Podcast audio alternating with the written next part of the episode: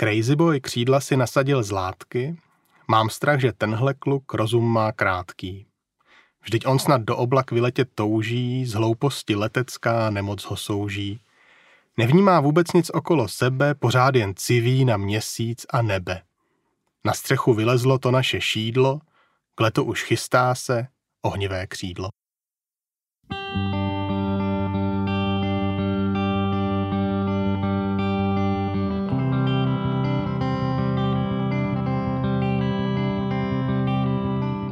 Krásný dobrý den, já vás vítám u našeho podcastu Moje Argo na vlnách. Já jsem Aneška Dudková a dneska je tady se mnou Michal Švec, překladatel z finštiny. Ahoj Michale. Ahoj. A ten vám právě přečetl docela důležitou básničku z knížky Ohnivé křídlo, kterou uh, pro nás minulý rok přeložil. Budu citovat redaktorku Hanu Zahradníkovou. Jak o knize J.P. Kostkin na ohnivé křídlo říkal jí překladatel Michal Švec, osvěžující na ní je, že má příběh. Tak jaký ten příběh je? Ten příběh je dlouhý a složitý. Ohnivé křídlo je historický román, který začíná ve Spojených státech na konci 20. let, předtím, než udeří velká hospodářská krize.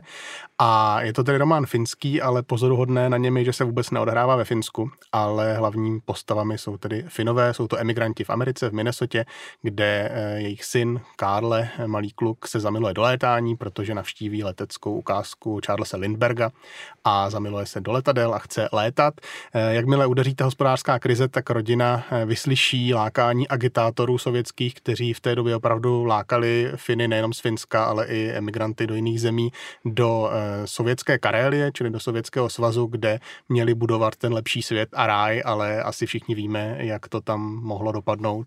30. Eh, léta ve stalinistickém sovětském svazu nebylo nic krásného, takže rodina se odstěhuje do tady toho hm, pekla, nebo pekla, které se stává peklem a malý Karle ale moc nevnímá tu politickou situaci, ale stále touží stát se pilotem, což se mu daří v různých fázích života různě a vlastně ten román končí až na začátku 60. let, kdy letectvo už hodně pokročilo a stává se vlastně účastníkem sovětského kosmického programu, takže ten sen si může prodloužit ještě dál než do oblak. A je to příběh založený na skutečných událostech? Eh, je tam spousta skutečných událostí. Samotný ten příběh je fikce, ale autor prováděl neskutečně dobré rešerše, takže eh, vlastně celé to prostředí a ty jednotlivé příběhy jejich části by se klidně odehrát mohly. Eh, určitě se zakládá na skutečných událostech finská emigrace do Ameriky, i ta emigrace zpátky nebo zpátky do, do Sovětského svazu a je tam spousta dalších i detailů historických, které pozorný čtenář si všimne nebo dohledá. Je tam spousta, vlastně ten román končí takovým epilogem, to nebudu teda samozřejmě prozrazovat, ale je celý založený na určité konspirační teorii, která má svůj, eh, svůj předobraz ve skutečnosti. To, já když jsem to četla, tak přesně v ten okamžik, kdy jsem si uvědomila, že jedna ta postava je vlastně ta postava, kterou znám z historie, jak jsem si říkala takový to aha.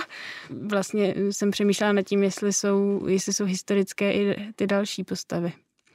Ale každopádně hodně důležitý je tam ten let, létání letadla a potom i rakety. Jak se ti tohle překládalo?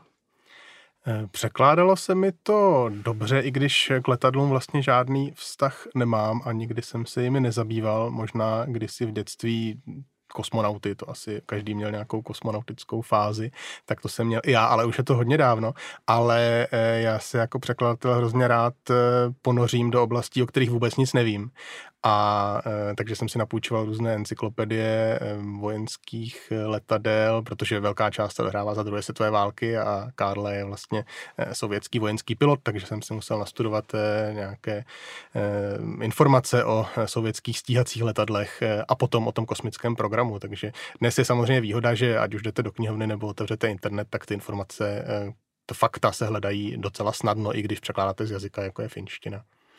No a ty jsi finštinář a už si mluvil o tom, že na začátku je tam Amerika a potom je tam hodně Rusko. Tak spolupracoval jsi třeba s překladateli z jiných jazyků, aby, aby se popasoval s těmihle reáliemi?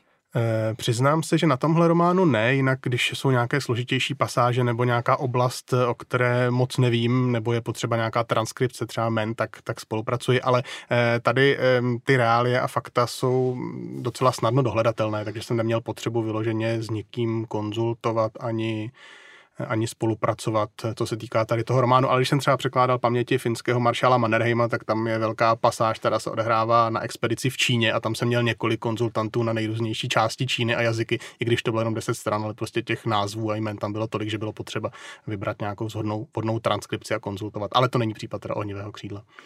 Když jsem se eh, koukala, co všechno si přeložil, tak jsem si všimla, že je to taková pestrá řádka Eh, žánrů a typů, ale eh, hodně, hodně z nich se odehrává buď v budoucnosti, anebo v minulosti. Tak co máš radši? Kam se vydáváš radši?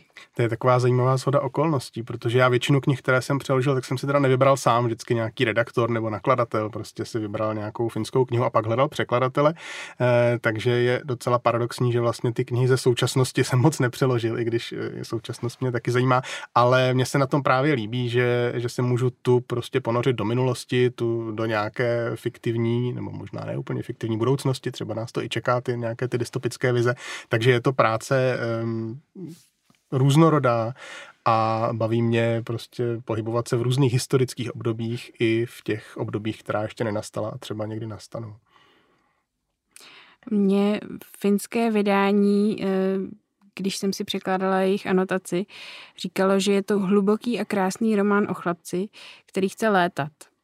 Mě na tom ale hodně zaujalo, jak eh, důležité je kromě toho létání i eh, to, jak lidé snadno podlehnou těm totalitním režimům, o tomu lákání, příslibu ráje a jak snadno tomu podlehnou. Vlastně mi přišlo, že i v dnešní době je to poměrně důležitá knížka, která ukazuje, že nemáme každému sednout na lep.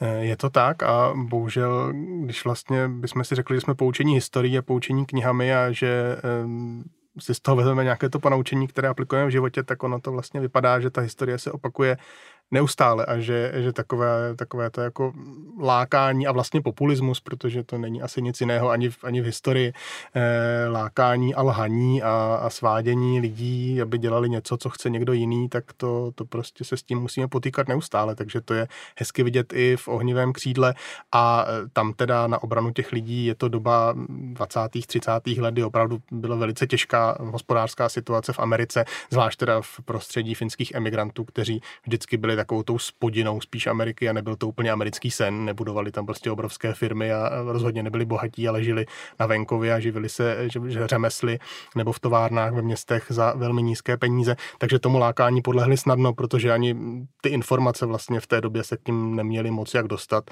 Vycházely občas nějaké noviny, ale řada těch novin, mm, co ostatně i v ohnivém křídle zmíněno, tak, tak byla podbarvená nějakou propagandou, byly prostě levicové komunistické noviny i v Americe, které vycházely pro finské dělníky a potom bylo velice snadné uvěřit tomu, co se děje na druhé straně světa, nebo co by se tam mohlo dít, když vlastně tam nikdy nikdo nebyl, ale ty agitátoři byli velice zkušení. Ale tohle se dělo i teda ve Finsku, jak jsem říkal, protože tam, tam také jezdili a mm, tisíce, možná desetitisíce Finů odjeli právě ve 30. letech, 20. a 30. letech eh, za tu sovětskou hranici a mnoho z nich se už nikdy nevrátilo. A jak je to s Karelí dneska? Kam patří? No ta Karelie je hodně velká oblast.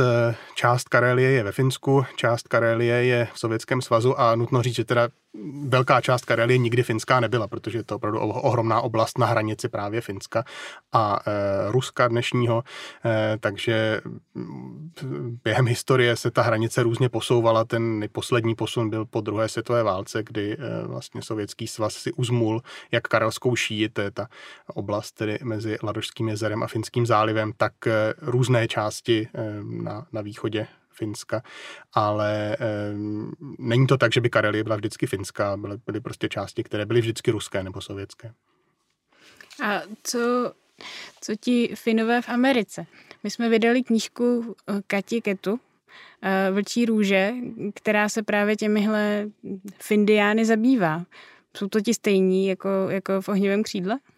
Tak těch emigračních vln do Ameriky bylo několik, eh, už vlastně na konci 19. druhé polovině 19. století, to byly ty první vlny, eh, vždycky, když ve Finsku byla nějaká krize nebo se nedostávalo práce, což bylo velice často, protože Finsko bylo, to je možná překvapivé pro mnoho lidí, až vlastně do 90. let 20. století poměrně chudá agrární země a ten eh, takový ten boom a to, že Finsko se stalo jednou z nejbohatších a nejšťastnějších zemí světa, tak to je otázka posledních 30-40 let teprve.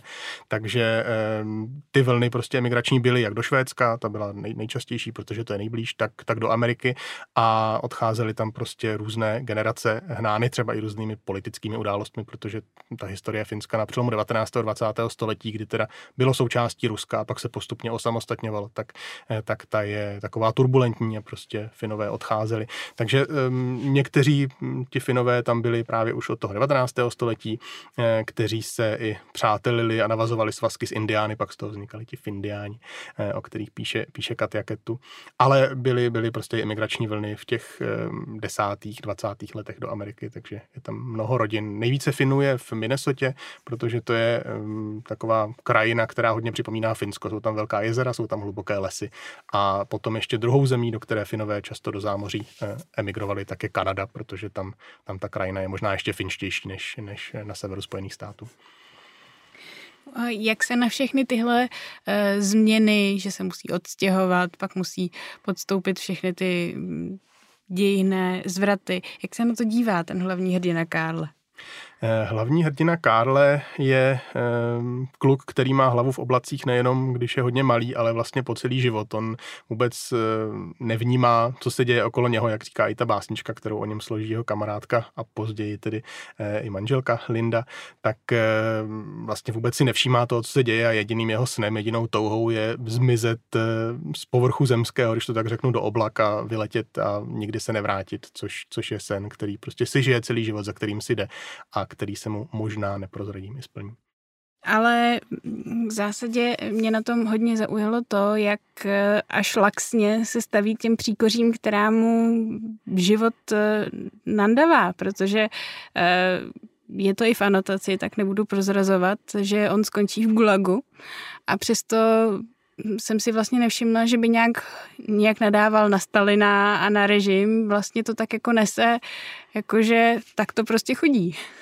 Je to tak, on vlastně přijímá všechno, co mu mm, ta historie, která je velice složitá, velice krutá k mnoha lidem, zvlášť teda ve stalinistickém sovětském svazu, eh, co mu vlastně před něho staví a on tomu tak trochu jde naproti, protože on je takový jako bezhlavý a vždycky se vrhá do nějakého eh, ne úplně dobrodružství, ale prostě nepřemýšlí o těch činech, které dělá, prostě jde si za tím svým snem neustále. A možná je to prostě i eh, taková trošku autorská licence, že vymyslel postavu, která v tomhle možná není úplně reálná, je to prostě takový jako extrémní snílek, ale ale o to víc na tom možná taky vystupují ty dějné hrůzy, které se dějí, protože eh, kdyby zobrazoval prostě jenom násilí a jenom to, jak se to projevuje na tom konkrétním člověku a jak hrozně trpí, tak to jednak už v literatuře máme mnohokrát, eh, ale jednak možná mm, je to i daleko takové jako mm, niternější nebo takové eh, drsnější vlastně to, že ta postava si to vůbec nevšímá, že ten její život se utváří kolem ní a on to vlastně vůbec nevnímá, tak to mně přijde,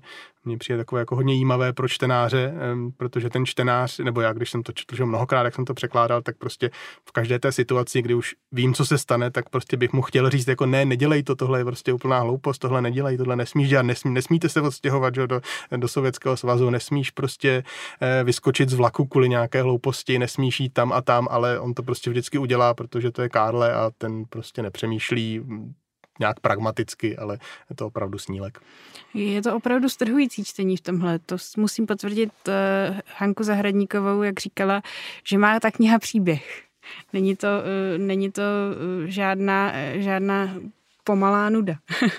je to tak a taky tam, eh, mně se na tom hodně líbilo, že tam nejsou žádné takové ty jako narrativní kudrlinky, které autoři často vymýšlejí a vymýšlejí nějaký hrozně složitý rámec příběhu, který do sebe nějak zapadá, ale je to prostě takové to úplně nejtradičnější vyprávění, které se odvíjí od začátku do konce. Je tam spousta dramatických zvratů, spousta událostí, takže je to právě proto i strhující čtení. Právě na tom se tak dobře ukazují ta zvěrstva, kterými si hlavní hrdina musí projít. A abychom se nebavili jenom tak negativně, co jsi na tom užil úplně nejvíc? Eh, mě Na tom hodně, mě na tom hodně bavilo, což se mi zas tak často nestává, protože překládám opravdu dost různou literaturu, eh, že to bylo napínavé, ta kniha. A vlastně eh, jsem ji samozřejmě četl předtím, než, než jsem začal překládat, takže ten děj jsem znal, věděl jsem, co se bude dít, ale když čtete knihu zvlášť v cizím jazyce, tak ani když cizí jazyk ovládáte velmi dobře, tak prostě všechny ty detaily, že vám neutkví nebo něco nepochopíte, něco si musíte dohledat, dopřeložit. A ta kniha byla vlastně napínavá při každém čtení, což se mi stává opravdu málo kdy. Takže při tom prvním finském, potom při tom samotném překladu, potom při těch několika eh, fázích, kdy jsem to vlastně procházel po sobě, i při redakci a pořád to bylo hrozně napínavé, takže mě hrozně bavilo, že jsem si tu knihu vlastně mohl užít asi šestkrát, sedmkrát, když jsem mi takhle přečetl a pořád mě to hrozně bavilo, i když jsem znal pak už ten příběh do nejmenších detailů. A znáš tvorbu autora, nebo to pro tebe byla premiéra s ním? Eh, Byla to pro mě premiéra, on, ten autor je poměrně eh, uznávaný ve Finsku, ale zajímavé je, že se vlastně dosud neprosadil vůbec v zahraničí. Já myslím, že Ohnivé křídlo je snad jeho úplně první překlad eh, do nějakého jazyka jako celého románu. On teda, Jakože tvůj český překlad je jediný zatím?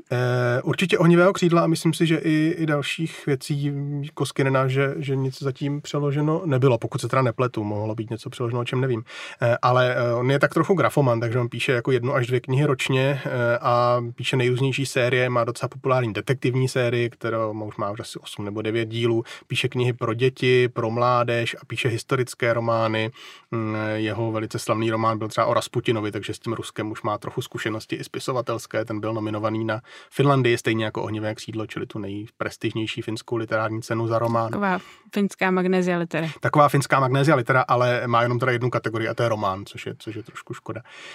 Mm, takže ve Finsku je hodně teda oblíbený, populární, hodně čtený, eh, ale pro mě bylo Ohnivé křídlo vlastně první kniha, kterou jsem od něho četl. Eh, a to i proto, že vlastně ve Finsku zbudila poměrně velký ohlas, vyšla ve velkém nákladu, hodně lidí četlo a doporučovali také eh, kolegyně z literární agentury Fili, což je taková, takové finské literární centrum. Takže jsi tu knížku vybral sám? Eh, Vybrala si redaktorka Hana Zahradníková, která eh, má s Fili taky velice dobré přátelské vztahy, takže myslím, že možná ten první impuls přišel právě od eh, pracovnic literární agentury a potom asi od, od finského agenta a poslala mi, abych si ji přečetl a pak jsme se o tom bavili a usoudili jsme, že by mohla uspět i na českém trhu, což si myslím, že se jí daří. A když se teďka posunu od, eh, od samotného ohnivého křídla k finštině, tak eh, pro mě je každý, kdo umí finsky, úplně hrdina, protože vždycky, když eh, se mluví o finštině, tak vím jenom o těch 15 pádech a jenom při pomyšlení na to, že čeština má sedm pádů a že bych mělo být ještě víc, tak mě jí má hrůza. Jak jsi dostal k finštině? K finštině jsem se dostal asi jako většina lidí úplnou náhodou, že jsem byl jako dítě na letním táboře ve Finsku a nějak jsem si to tam zamiloval. A pak jsem tam prostě jezdil zase náhodou mm, několikrát za sebou, tak, tak jsem si Finsko oblíbil a když jsem se rozhodoval, co dělat se životem, tak proč se nenaučit finsky. Ale ona, ona finština je pravda, že to není úplně snadný jazyk, ale on je to taky trochu i marketing, že Finové z toho jazyka dělají vlastně to, co je jako hrozně těžké, protože pak je to pro lidi zajímavé. E, finština je prostě jiná, je to jiný jazyk, musíte přejít na jiný systém, naučit se jinak uvažovat, ale není to jazyk, který by byl asi nějak extrémně těžký, když proniknete do toho systému, protože na rozdíl třeba od češtiny je finština nesmírně pravidelná. Tam je sice těch pravidel hodně, ale vlastně platí vždycky, takže jako výjimky skoro neexistují ve finštině, což je hrozně, hrozně fajn, že se dá na ten systém spolehnout. Možná to trochu souvisí potom i s finskou společností, na kterou se dá taky spolehnout. A e, co se týká těch pádů, tak ono to zní tak jako hrozně, to je takové to, čím se všichni chlubí, ale už se pak málo kdy řekne, že každý pád má e, většinou jenom jednu koncovku a finště nejsou rody, takže čeština má sice sedm pádů, ale těch jakoby variant koncovek a rodů je daleko víc než ve finštině, takže, takže sice, sice 14 nebo 15 pádů podle toho, jak se to počítá, ale vlastně ten systém pádový je daleko jednodušší než český. Takže vlastně jsme větší borci, že umíme svůj rodný jazyk. To rozhodně, já bych se nikdy nechtěl učit češtinu jako cizí jazyk, to musí být podle mě úplně nepřekonatelné. A jak vlastně něco naučíš, tak je výjimka z výjimky. Přesně tak, v češtině, ve finštině ne, tam, tam výjimky vůbec nejsou. A čím tě, čím tě ta finština jakoby překvapuje, když s ní seš každý, každý den? Eh, finština mě překvapuje eh, například tím, eh, jakým způsobem dokáže kondenzovat to, co my máme jako dlouhé rozvětvené souvětí prakticky do jedné věty, protože tam spousta takových jako hm, fines, jakým způsobem vedlejší větu stáhnout do věty hlavní, takže vlastně několika slovy se dá říct to, na co my potřebujeme celý odstavec. Tak to mě, to mě na finštině hodně baví a hodně mě baví, že s finštinou se dá hrát, ale to asi zase platí o všech jazycích, že, že vlastně se dá hrát s těmi spousta koncovkami a s těmi tvary a dají se z toho vytvářet různá, různá jako slova nebo různé, různé tvary, které třeba nejsou úplně standardní, tak, tak to, to mě baví hrát si s jazykem. A myslím si, že ti to jde, o čem svědčí mimo jiné třeba i prémie Tomáše Hrácha. Jo, děkuju. a samozřejmě ohnivé křídlo ve tvém překladu se čte přesně tak, jak si to popisoval. Je to strhující. Jsem to přečetla za jediný den a to už se mi poslední dobou zas tak nestává. Komu bys tu knížku doporučil?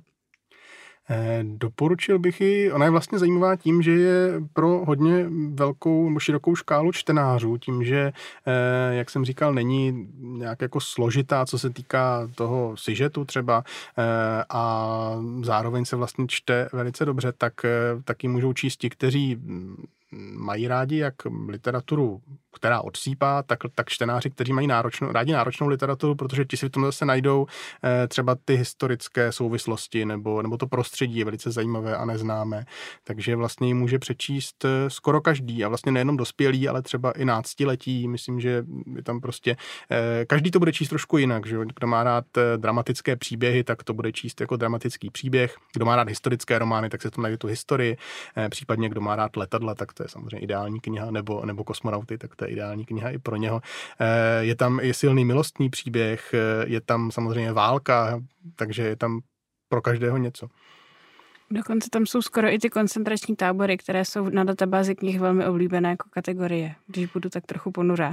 Eh, je tam velká část, teda, nebo ne velká část, ale důležitá část, která se odehrává v sibirských gulazích a to je zase možná trošku z jiného pohledu, než, než jsou takové ty mm, knihy, kterých je teď možná až moc, tak, tak tady je to vlastně jenom součást toho děje, není to nějaké velké téma v té knize, ale důležitá část, jak v životě hlavní postavy, tak vlastně v celém tom příběhu, který prochází knihou.